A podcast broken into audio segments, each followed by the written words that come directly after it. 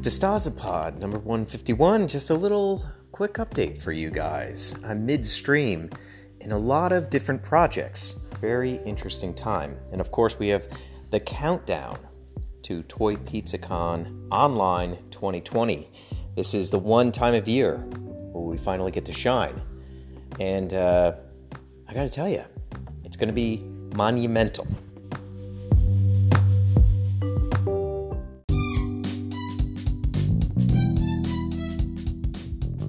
I know every time we talk, it seems like uh, I'm at a incredible crossroads in terms of busyness, the amount of projects, the different types of figures coming out, the comics, everything else.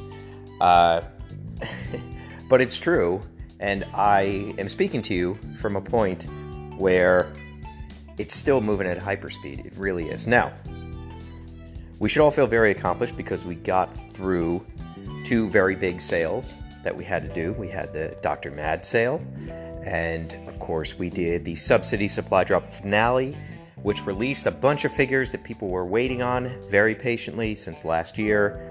And we can finally close the chapter and conclude that half of the year, um, those 12 months or so, and we can kind of open up a new chapter, which will kick off with Toy Pizza Con which uh, is only a handful of days away. It's getting to be a very exciting time. Now that um, all of the orders from the Subsidy Supply Drop finale are packed up, there's still a couple stragglers waiting to be picked up by USPS, no surprise there.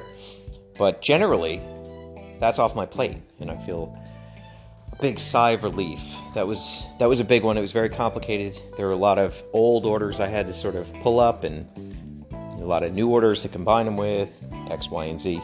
Quick side note um, as some people have pointed out, our shipping software tends to combine orders that sometimes ship separately or have already shipped.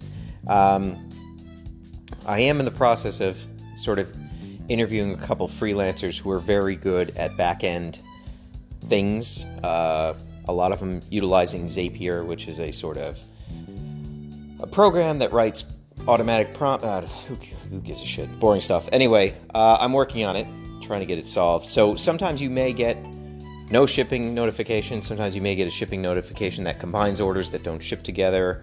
Um, I'm aware of it. I'm sorting it out. I hope you know that's uh, one thing that we can we can sort of check off the list. But uh, we got that order out of the way, so that's very good. That was that was one that was really hovering over me for a long time in terms of uh, the sheer amount of time it was going to take to do, and we've accomplished that. Um, Toy Pizza Con is warming up. Nikki and I did a couple test streams last night. It looks like we got the software working well, the audio is good. Um, there will be a sort of presentation along with our one hour live stream. And at the end of it, I will open up the store and let you guys have at it with all the exclusives. For the patrons, you know, I have outlined what the bundle of exclusives is going to be. I hope to launch that in the next couple days.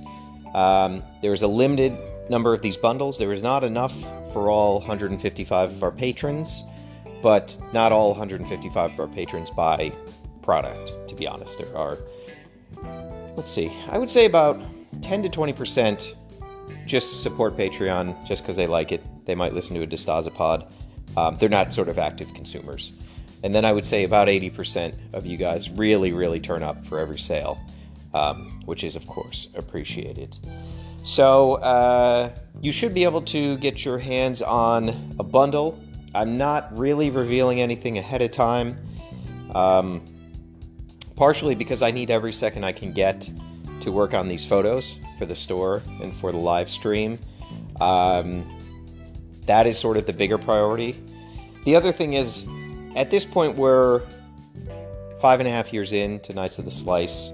Uh, I feel I have delivered on any blind item that I've offered you guys. I I know not everybody has been 100% happy when an item is blind and they buy it and they get it, but I would say 99% of people typically trust my taste level and the things I put together as a surprise.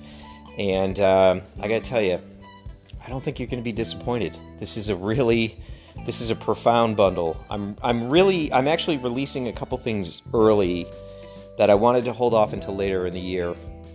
But I just felt like they were so compelling and Toy Pizza Con is such a big important time. I wanted to just put out our best styles possible. And I think that'll be reflected when you see what this assortment is. It's it's really spectacular. There's some special things there. Uh, there is a, a pretty long short story that ties together the majority of the characters that are part of this bundle, so there is a kind of cohesive narrative that runs through it. Um, if you didn't see my post, I am also going to re release the Steel Saima, although she is in a different configuration, and that configuration is because of there there are narrate, narrative reasons for her different configuration, which you will see um, around the time of Toy Pizza Con. Um, there's going to be it's actually going to be a couple new short stories on the website, and I'll make sure I highlight those when the store opens back up on July 11th. Um, really good storytelling. I'm, I'm proud of it. I think it's it's pretty great. So that's Toy Pizza Con.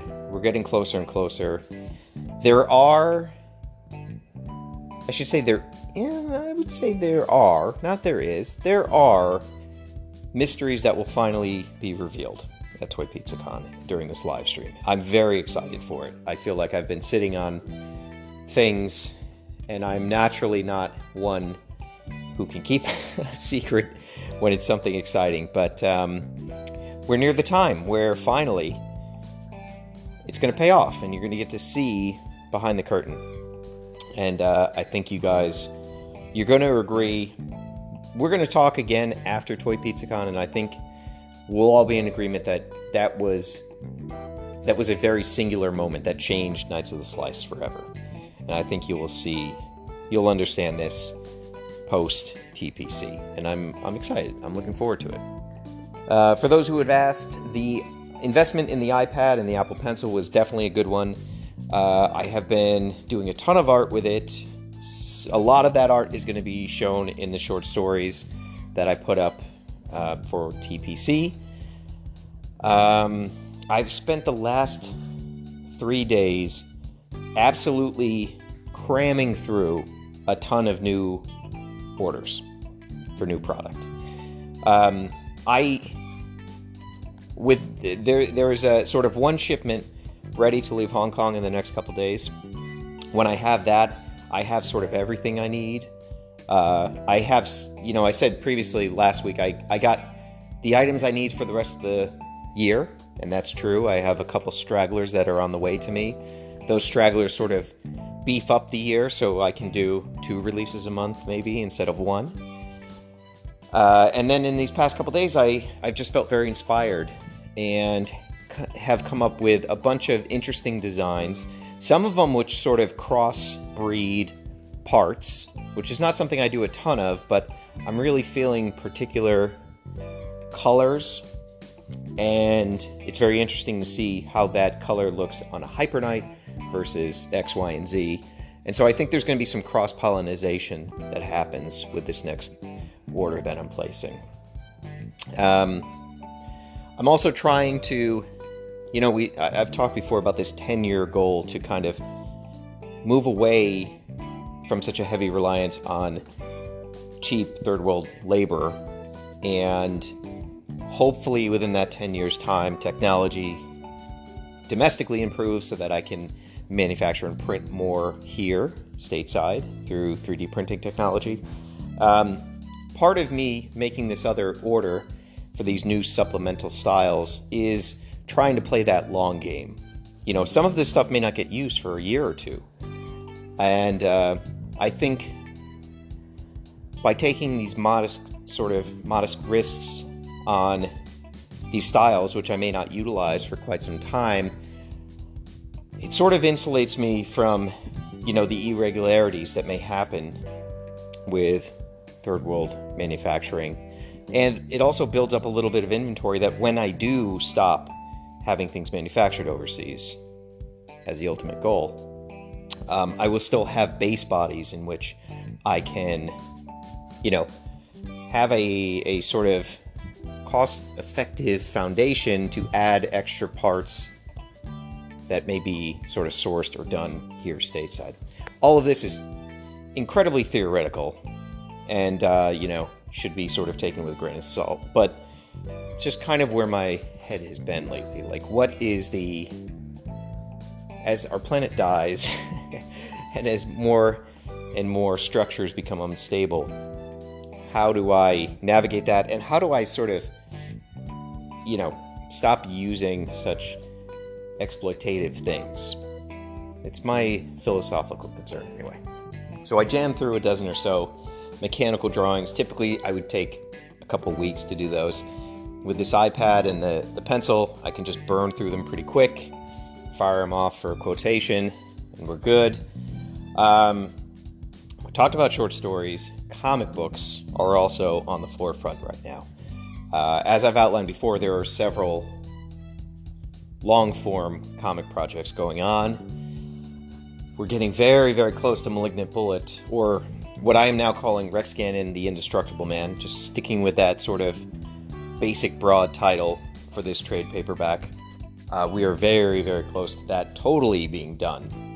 Uh, I have a great sort of editor and formatter on board. He's going to pull everything into the right forms and make sure the bleeds are correct and all that good stuff that I don't have a mind for.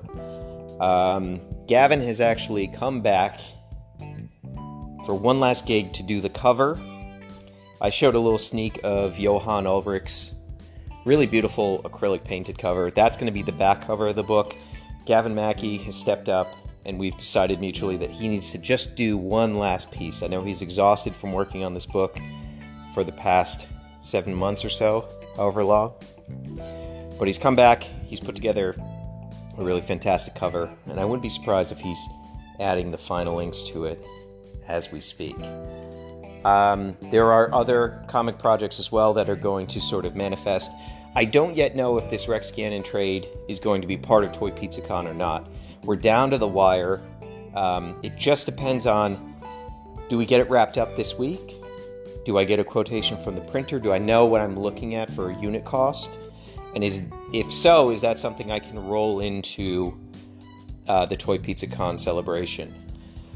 My goal is to have a secret figure that will go to anybody who pre orders this book.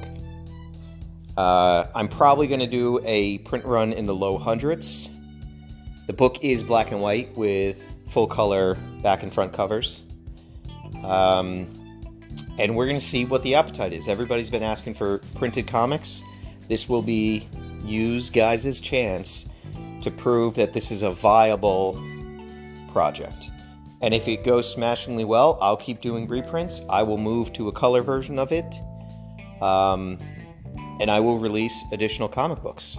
But you can see my hesitation in jumping into this previously is largely about the amount of time it takes. I have to go back and check, but I think Gavin started on this Rex Gannon story I want to say in October or November. I don't know if that's if that's 100% correct. But um, he's been working on it for a very long time. The story itself, I have been writing and rewriting and redoing for 13 years. So it's these things take so much time. It's just so it's so incredibly intensive, and uh, you know that's that's part of my I guess reticence at these comic projects. But at the same time, I really feel obligated. I, I have to exorcise these demons, these stories I have to tell. I got to get them out there. And even if it's something I lose money on, it's really it's an important endeavor for me because these stories are just rattling around in my brain and I got to get them out there.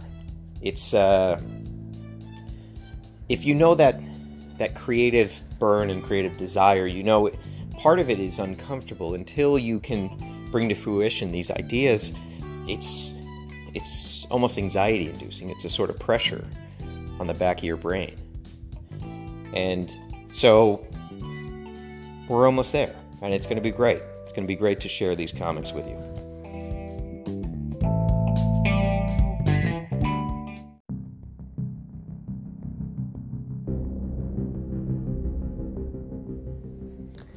I actually went to a GameStop the other day, wearing my mask, of course, and uh, I hadn't been in one in, I don't know, since January maybe? And uh, they didn't have much in stock, but they did have the Cyberpunk 2049 or whatever the, whatever the year is. Uh, they had the Keanu Reeves figure from McFarlane Toys.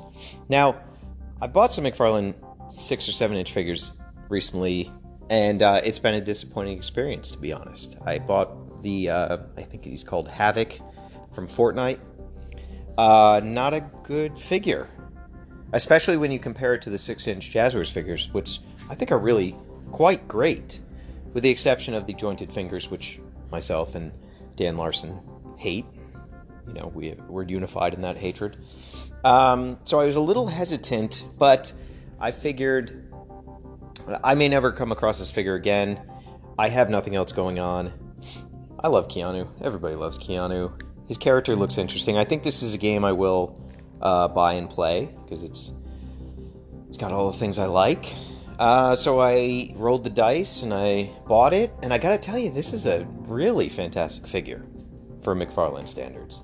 I would highly recommend it. There is a now. I, I was a backer of the Spawn Kickstarter, and I was sort of hesitant about the torso, which has been a bit of a controversy for people.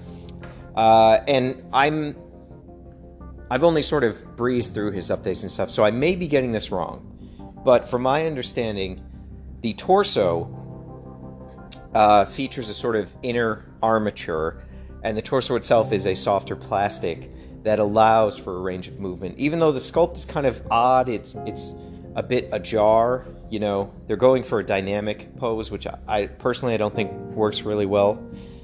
Uh, but if I'm extrapolating this correctly, this Keanu figure features what that uh, chest articulation may be. He's wearing a sort of flak vest, which is very, very soft plastic, and his sort of crotch piece also has a soft durometer of plastic. And then there is a inner armature that allows him to bend and uh, oops, I just dropped a piece off, and uh, kind of click into place. And normally that doesn't work really well. You know, there's some really bad examples of that. Um, on this figure, it works great. They they really pulled it off nicely. The articulation is very smooth on this as well. The paint is crisp. It's not cracking, which you know historically has been a problem for me with McFarlane figures I've bought. Um, I really really dig this, and he also comes with a guitar. He's got a hand like perfectly posed to you know, with his fingers pressing down on the frets to jam tune. I I think it's it's really great. So I would recommend this figure. I can't speak to the quality of the other character that they have out there, which I think is the protagonist of the uh, video game. But this one is pretty damn cool. He also has red, clear tinted glasses, um, pretty crisp, sort of uh, tattoo temple prints on there you know, I I I've always guessed that there are certain lines from McFarlane that he allows to be articulated by a team in China, and then there are certain lines that are put together by a Western or U.S. team. And I don't know why I think that. Just I guess because I've I, I've seen the difference myself in the projects I've managed. There are some times when you have no choice but to have the factory people add the articulation to a sculpt and there are you know the ideal times when you can kind of make those decisions here stateside. And i feel like without knowing anything this is just my own conjecture i feel like a lot of mcfarlane figures the files sent over there and they're asked you know to chop it up as opposed to having all those things set and then giving the full picture to china. And if i had to guess i would say that this um, Keanu figure was articulated stateside, with then China being directed in you know the exact way to uh, sort of translate that into the final product. But what the fuck do I know? Just guessing here. In any case, I would say this is a, this toy is like a eight or a nine. It's really quite nice. Um, highly recommended. If you do see it, pick it up. I know that they're doing a later re-release of this figure with different accessories because I'm sure they're anticipating this is going to be hard to come by or you know a big seller, and I think they would be right. But um, it's pretty damn cool. So pick it up.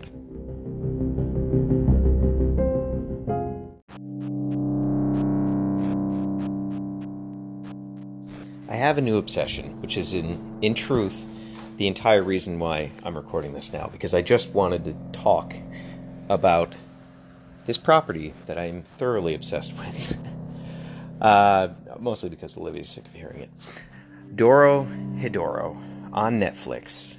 Um, what a fantastic, absolutely fantastic anime series. And I am a believer that 99.9% of anime is absolute shit. And I am correct in that assertion. However, there are really stunning examples of the medium and of the genre that I think just are so fantastic in, in ways that can't work in any other form. And I think that Dorohedoro is one of those.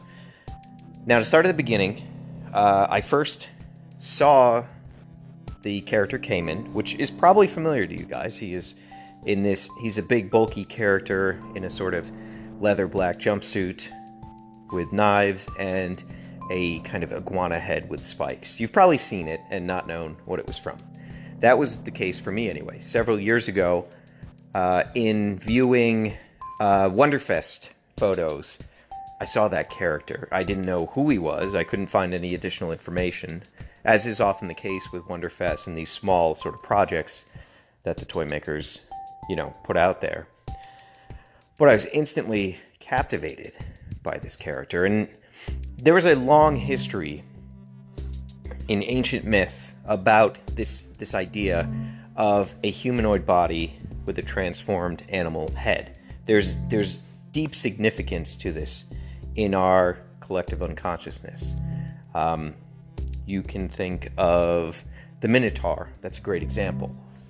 Think of Nick Bottom in Shakespeare's Midsummer Night Dream with the head of an ass. This is a this is a very common archetype, and I think it's it's important. It it, it has deep significance, and uh, that is the character Caiman. You know, he has been cursed by a sorcerer, and he has this sort of lizard head, and it's such fantastic character design that you're instantly drawn into this without necessarily knowing what it's from. Um, it would be many years until I figured out what this character was called, but at that point it was only a manga and it was only in Japanese, so I never really was able to follow up on it. I did see quite a few, well, not quite a few, a scant few uh, collectibles, notably one sort of stationary PVC statue where he's wearing big sneakers, really great pose. A, a, a statue that I'm still trying to track down to this day but it does go for quite a bit of money. Um, and then 3A, uh, sorry, threezero also have done a 12 inch version. The initial one apparently was done just for the author of the manga, who is a female, by the way, and I think that comes into play later on. Um, and but it does appear that they're doing not only a Caiman figure, but also Shin uh, sometime this fall, and uh, I might have to do it. But I, I'm hoping there's some smaller scale collectibles of these characters because it is it's really fantastic. But here's why I think this anime is so great.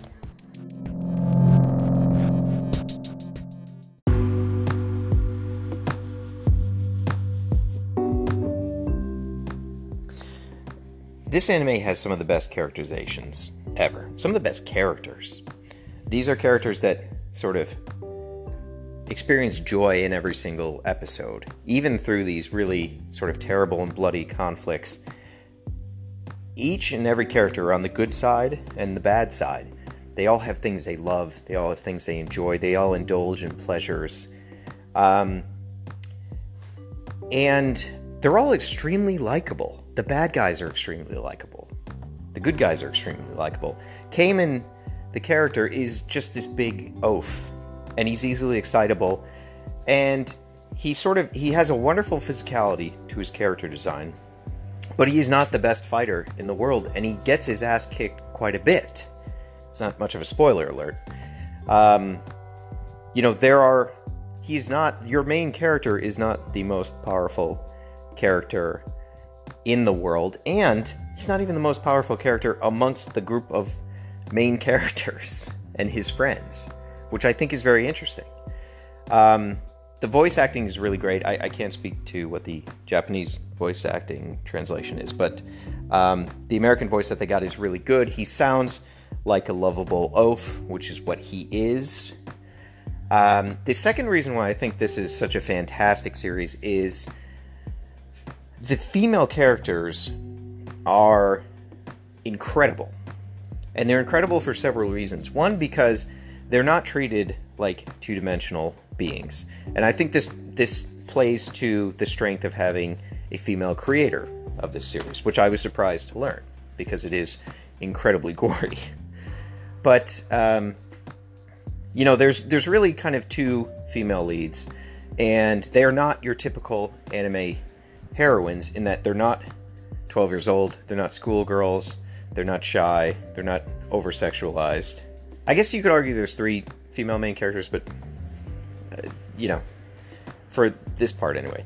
Um, these are also like jacked women. They're very muscular. They're incredible fighters. They're far more powerful than Caiman is and it is it is so interesting and such a stark contrast to see such rich backstory and wants and needs and desires and individual pleasure that these women sort of have in their day-to-day lives.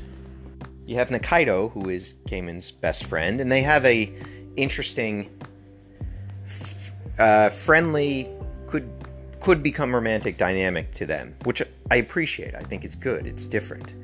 Um, she owns her own restaurant. She loves to cook, and she's incredibly badass at fighting and eviscerating foes. And it's just such a, a sharp contrast to, you know, you take the female characters from Evangelion. Um, she's in stark contrast to that. She she's much more fleshed out. She's much more interesting. She's much more captivating to sort of follow along. Not to say that like Rei and you know the whole cavalcade of women in Evangelion are better than most depictions of women in anime. I would say that Dorohedoro does so much more service to uh, these characters than something like Evangelion did. Even, you know, Cowboy Bebop, which I think is probably pound for pound the best anime, you know, Faye has some level of depth, some level of backstory. She still kind of falls into the stereotypical tropes of a female anime character between, you know, her waistline, waist to bust ratio, and, you know, duplicitous nature and all all those sort of things that they they can't seem to get out of within the genre. And that's just simply not the case in Dorohedoro. Then you have Noe, who is this towering female, just completely muscle bound. And you actually, bit of a spoiler alert here, you do not know that this character is female uh, with your first encounter with her.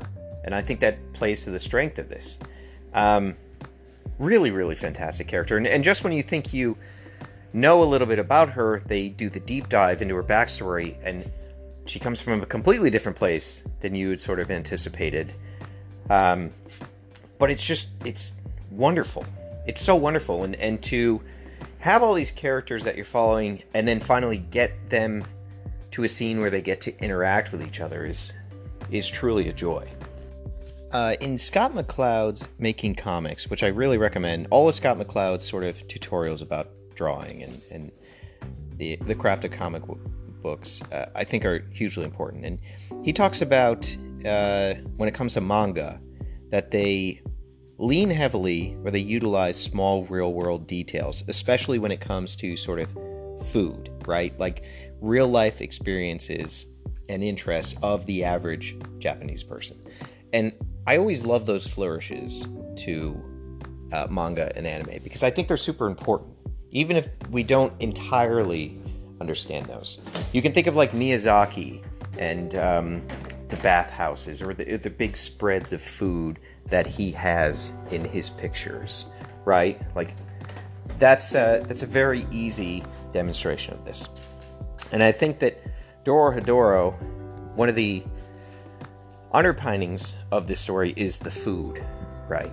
Because you have a character that owns a restaurant, and then you have the other side of this world where dining is such an extravagant and and joyful thing, and a lot of this is based on food, and it's it's very interesting for me with the sort of nice slice universe, which the principal brick in that wall is, you know, food as a religion. This anime really sort of explores that.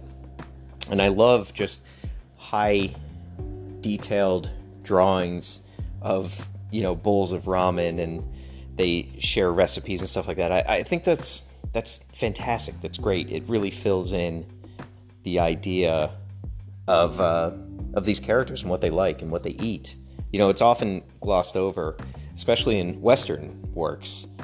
You know, what are people sort of eating? I guess that's the Puritans in us, right? It would just be like white bread sandwich with a single slice of Kraft cheese. Not much joy in that, is there? But what I think the uh, the strongest suit of Dorohedoro is is that it actually has really good, really acute politics to it. And they may not be so overt when you watch it, and that's good. I think that's, you know, that's a very good way to approach politics. But the world of Dorohedoro is very much about the haves and the have-nots, the elites and the working class. In this case, there is a literal divide between worlds. There's the world of the sorcerer and the world of the hole. And the hole is where uh, Caiman sort of resides and works essentially as a janitor at a hospital. You know, very blue collar sort of pursuit. And the dynamics between these two worlds are really deftly handled because it's not it's not so over the top and uh, you know pedantic that you can't enjoy the story itself. It's not distracting. It's simply an element that exists and enforces the sort of world and the view of the characters that live in each of these worlds simultaneously. And I think it's just it's really brilliant and it's very relevant, I think, to what we are experiencing and the issues that we're kind of debating over and we're trying to consider and trying to be trying to critique. Um, so I really super appreciate that because I don't think that that's something I've really seen explored too much in anime, especially modern anime. I guess like most of the protagonists are government employees usually, right? They they work for a big shadow uh, government that that owns giant mecha. I mean, I guess Cowboy Bebop are considered, you know, blue collar scavengers in, in some respects. But um, I really appreciate that. I thought that this was uh, it was such an interesting way to do it, and much like the movie Parasite, which granted is Korean, um, there's not a necessary demonization of the sorcerer's world. It does seem actually quite fantastic, and it would be a blast to be there. And there is this great scene where Caiman is in the sorcerer world and he's walking around and he's actually enamored with what he's seeing. He's experiencing joy at this sort of festive environment. Um, so I really appreciated that, and I thought that it just it stacks so many great things into one gyoza, if you will, one stuffed gyoza. Um, and I just felt compelled to share that with you. I, I, think you guys should definitely dig in and watch it. There are 12 episodes. It's on Netflix. Um, I'm not quite done. I'm getting close to the end, and I'm looking forward to uh, getting to the conclusion of it. Also, if for some reason any of you out there happen to have one of these expensive Caiman figures that were released earlier, be it the threezero or the uh, sort of stationary statuesque version of him, hit me up. I'll make you rich in Knights of the Slice in ways you can't imagine.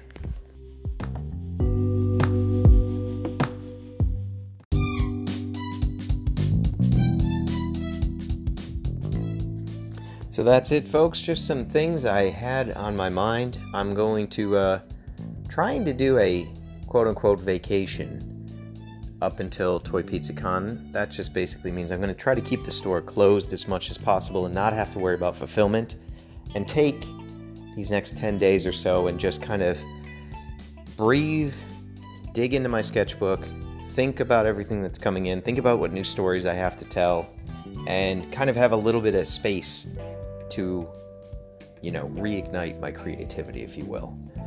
Um, I'm going to get you your Patreon exclusive bundle offer pretty soon. We'll get that wrapped up.